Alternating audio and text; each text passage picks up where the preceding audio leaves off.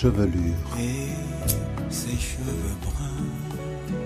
crinière, Je suis ce que je suis. Je ne me coiffe pas autrement que ce que permettent mes cheveux. Je faisais pas attention à comment je m'habillais ou à comment je me coiffais. J'avais une sale tranche, quoi. C'est quoi cette coiffure de ouf? Bah, c'est ma vraie nature.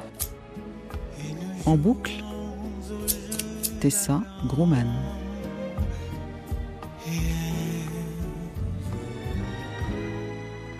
Enfant, j'ai toujours eu les cheveux attachés. Donc j'avais les cheveux soit avec des nattes, soit avec des queues de cheval, des choses comme ça. Gaëlle Octavia, écrivaine.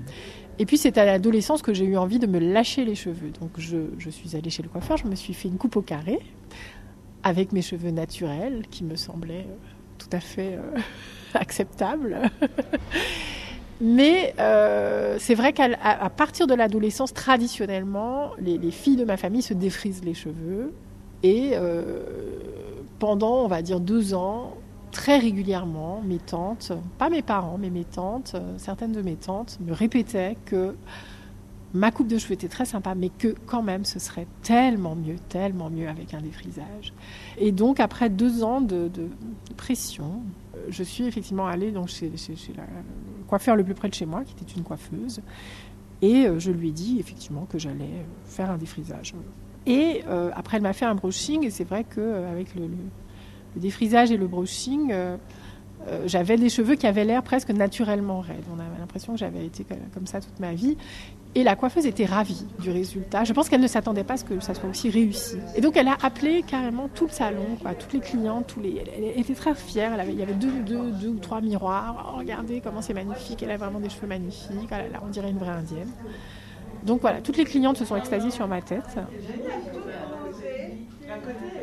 Moi, j'étais plus dubitative. J'aimais bien ma tête comme ça, mais plus parce que ça changeait l'habitude et pas. Je, je crois pas avoir jamais été convaincue que que- qu'on était plus beau avec les cheveux raides. Vraiment, c'est c'est pas quelque chose.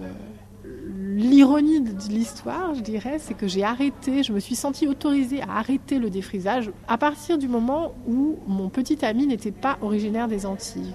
La, première fois que je suis sortie avec quelqu'un qui n'était pas originaire des Antilles, c'est comme si plus personne ne me regardait, personne de ma communauté n'allait me m'enquiquiner avec cette histoire de défrisage. Et, et pour moi, ça, ça dit beaucoup parce que ça dit que c'est nous qui nous infligeons ça, c'est pas le regard de l'autre, contrairement à pour, pour simplifier, c'est pas les blancs qui nous demandent de nous défriser les cheveux, hein, c'est nous qui nous sommes à cause d'une histoire, hein, à cause d'une histoire coloniale évidemment, hein, et à cause d'une hégémonie esthétique aussi du colon, bien sûr, mais euh, finalement ce- cette injonction-là, c'est nous qui la, faisons perdurer, c'est pas les autres.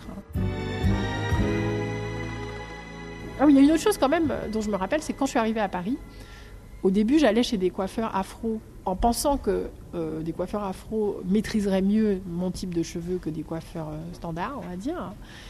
Et euh, les coiffeurs afro, leur premier réflexe, c'est de vouloir vous défriser. C'est presque comme si on ne me posait pas la question. Chlac, on me mettait la crème sur. D'ailleurs, je, me rappelle, j'ai j'ai dû dire, puisque j'avais pris cette habitude en Martinique chez, chez la coiffeuse chez qui j'allais tout le temps, qui me défrisait qu'une partie des cheveux, j'ai dit non, mais ne m'en mettez pas sur toute la tête. juste le devant, ça suffit.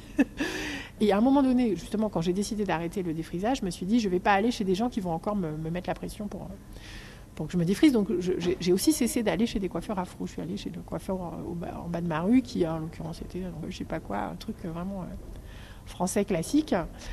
Et, et ces gens ne m'ont n'ont jamais essayé de me, de, me, de me lisser les cheveux. Quoi.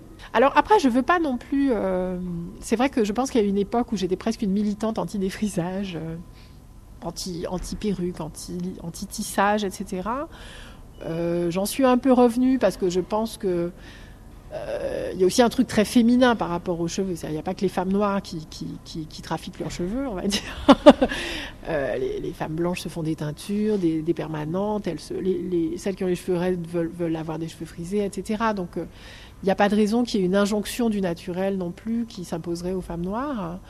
Je pense qu'il faut s'interroger. Après, chacun fait ce qu'il veut euh, et chacun fait ce qu'il peut.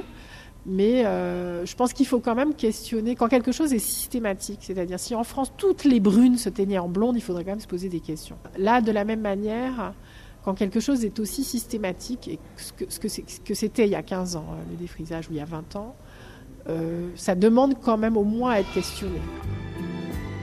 En boucle.